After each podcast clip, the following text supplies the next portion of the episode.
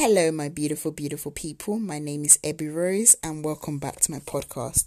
Um, so this particular topic, you know, is very relevant around this time. I still think it's still early enough in the year for us to be adjusting, you know, resolutions, goals, aims, whatever we want to call them. And you know, some people I've realized some people don't like to call them New Year's resolutions. Some people like to call them goals. You know, there's a whole psychology behind when you call something a resolution versus a goal versus an aim versus something you're gonna try to do. You know, there's a whole another there's a whole, you know, literature about this whole thing. Um, but really, I guess this is very geared towards, you know, whatever you want to call it. If there is something that, you know, in particular you have put at the forefront of your mind to achieve or to you know, get better at in this 2020, you know, this is really geared at you. And, you know, the statistic for in terms of like um failure rates when it comes to New Year's resolutions a bit wild when you really think about it.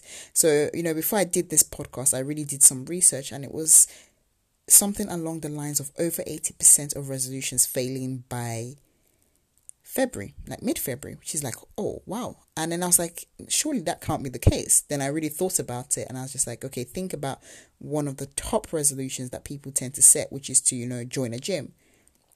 Then think about how your gym is in January. And then I thought about how my gym is mid February slash March. You know, and then it's easy to believe. Like people set set resolutions and usually by February, sometimes even going into March, you know, they've given up on a good chunk of them and they often don't even think about it until the next time they're setting New Year's resolutions the next year. Uh, so it's a little bit wild. And so I thought I would talk about, you know, some helpful tips, points, you know, things to think about, things to reflect upon if, you know, you really want, if you have a goal or some sort of re- resolution that you really, really want to achieve this year you know, to kind of give you, a, I guess, a better chance of achieving it. So, the first thing I'm going to say on this is when people are setting resolutions, often the why is what's where the problem is coming from. So often people don't actually understand the reason why they're doing something.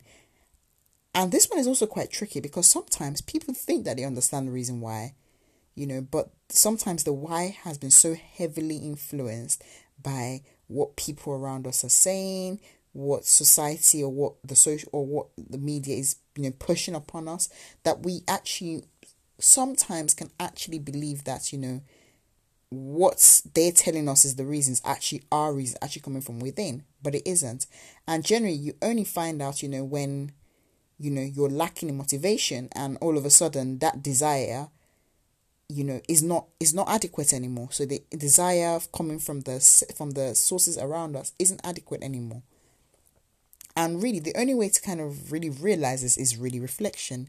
And this is going to lead very nicely into my second point which is people failing to reflect. Lack of reflection lack of research lack of planning.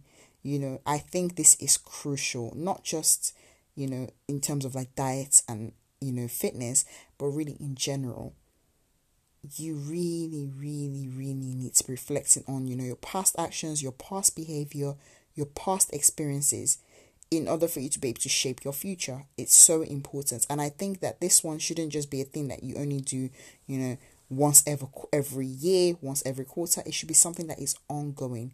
I actually believe, and it's something that I, I recently started doing, which is to actually schedule time for reflection. Which is, when I say schedule time for reflection, I mean literally sit in your room with no distractions and think. It's so important. Like, it, it's so important. And you learn a lot about yourself that way. And it enables you to be able to make better decisions going forward. Um, the third thing I'm going to actually say on this one is sometimes people are setting too big a goal you know they're setting very unattainable goals. And again it's it's also very linked to you know not having a good enough reason. People are setting some very unattainable goals and often there's not you know anywhere near enough planning to help them achieve this goal. They haven't really practiced at this goal. So of course you know it's almost guaranteed to fail.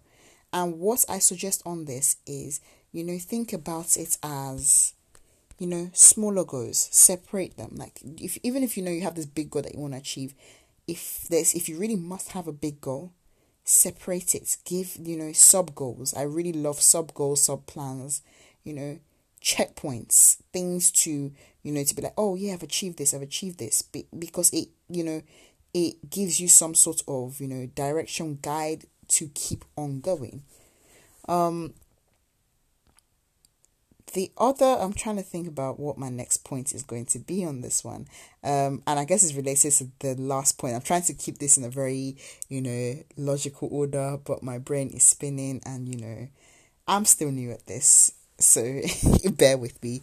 Um the next one i'm going to mention is especially to do with weight loss people treat it like a sprint not a marathon. And you know this is where this is where really fat diets people you know you you you attain a lot longer lasting progress or longer lasting results by treating things like a marathon which means you know you focus on small steps on substitutions on habit formation on you know little tweaks to your behavior rather than going, I'm going to change everything all at once. Because if you really go from zero to 100, you're basically guaranteeing your weight, guaranteeing yourself that you're going to burn out very quickly and you're probably going to regress.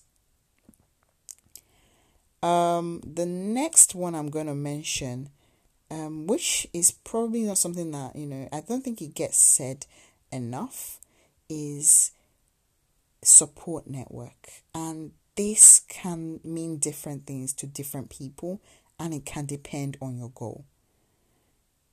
So something I was having I was talking with my sister, shout out to my, you know, my lovely, lovely, lovely sister.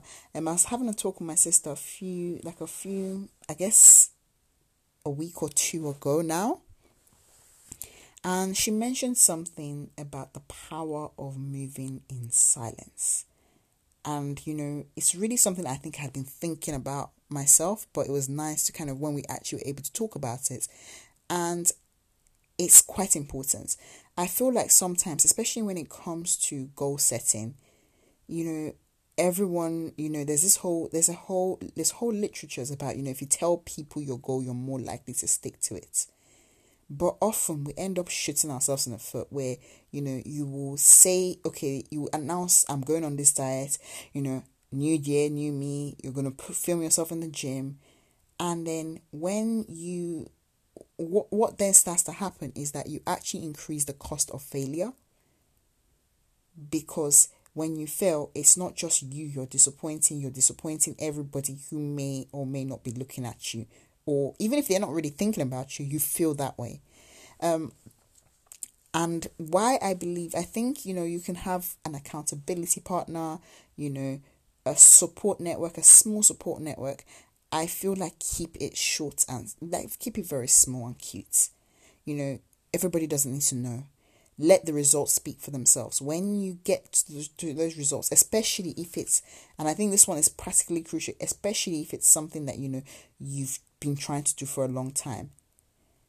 You know, keep it silent. You don't need to talk too much. Like, you really don't. Have an accountability partner, a gym partner, somebody who, you know, understands how important that goal is for you, who can keep you grounded, who understands your, you know, all the bullshit reasons you're going to try to give, and who, who understands you basically. Um, the next point I'm going to say is really about first is about the smart principle. So I'm a big fan of this. It's something I discovered fairly recently. It's a very old principle, but it's something I actually discovered very recently, which is that goals should be specific, measurable, attainable, relevant, and time constrained. I hope I got that right. Uh, if I haven't got that right, I apologize in advance. Um, and really, a big part of that, you know, and I think all goals should be hitting that criteria. You should really be thinking about that when you're setting and when you're measuring or when you're ticking off goals. But a big thing about that is that even when you set that deadlines, um, and it's something I see a lot with weight loss, especially when you set set deadlines, you have to still maintain some sort of fluidity, which means that You know, we're not trying to do all or nothing approach because what tends to happen with all or nothing approaches is when people are bad with their diet for one day, you know, that one day, if you're bad with your diet, there's only so much you can do in one day. You know, often people will think I'm gonna gain five kg. Da, da, da. It's all water weight. You're not gonna gain. There's there's actually a physical amount how much you can actually gain from the one meal or the one day of being bad. What will enable, what will actually cause you to gain weight is when you then go, oh, I've already been bad anyway, might just as well. And then you continue the bad eating or bad behavior for a week. That's what's going to have an effect. And I think that's caused by people literally having an all or nothing approach to things. You know, there's nothing wrong with like you can you, you give yourself leeway to fail or leeway to struggle but it's about picking yourself up. So when you struggle, you be like, okay, you know what? I didn't do so well today. Reflect what it what what caused me to fall this time. Try not to repeat it again, or try not to repeat the exact same mistake again. You you keep it moving. You know that's how we that's how you move. You fall, you pick yourself up, and you keep going. That's how we do. Um, and I'm really I'm I'm looking through. I'm trying to think if there anything I have not actually mentioned. Um, another one which I haven't actually you know haven't actually heard a lot of people um, speak about is the power of positivity. The way you frame your goals matters. The mindset, how you frame your goals, the mindset, your the way you're feeling when you when you set those goals, it really does matter. You know, let's come at it from a positive, like a positive, you know, mindset. There's nothing wrong with wanting to change you know something you're doing. But it shouldn't be coming up from a place of you know i feel like i'm you know what i'm disgusting i'm bad. Like it, it we need to be coming at it from you know i want to improve this about myself not i have messed up at this all my life and now is the time i really need to just fix my shit. Like this it's it's very it's a very different this one might apply more to some people than others but for me it's very important. Coming at things from a positive mindset. And finally, plan for failure. So plan for, you know, setbacks. Okay, failure might have been the wrong word. Plan for setbacks, plans for plan for times where you will feel demotivated. Set contingency plans. You know, you know, whether that's okay, am I going to take a diet break? You know, am I going to just like, you know, have to kick myself? Is there stickers? Is there, you know, little reminders about why I'm doing what I'm doing. You know, plan. Plan when things are good for when things are bad. It's so important. And also on that side is to schedule, you know, rewards. I think something that people don't do enough of. Schedule rewards, schedule your downtimes, you know, schedule times where you're not gonna be, you know, on job on job. Because it's very difficult to keep on, you know, being a hundred percent consistently, if you're actually truly 100% or close enough to 100%, consistently. Schedule times where you go, like, you know what, I'm going to relax a bit, you know, especially when it comes to dieting. You know, a lot of people like the 80 20 approach. I personally think it should probably be 90 10, but, you know, each to their own. Um, schedule downtime, schedule rewards. It's very, very important. Um, I think that's all I like all I could think about this evening. Um, if there's anything you know you think you know is also important, drop me a comment. Um, but otherwise, I'll see you in my next episode. Kisses and have a lovely, lovely day.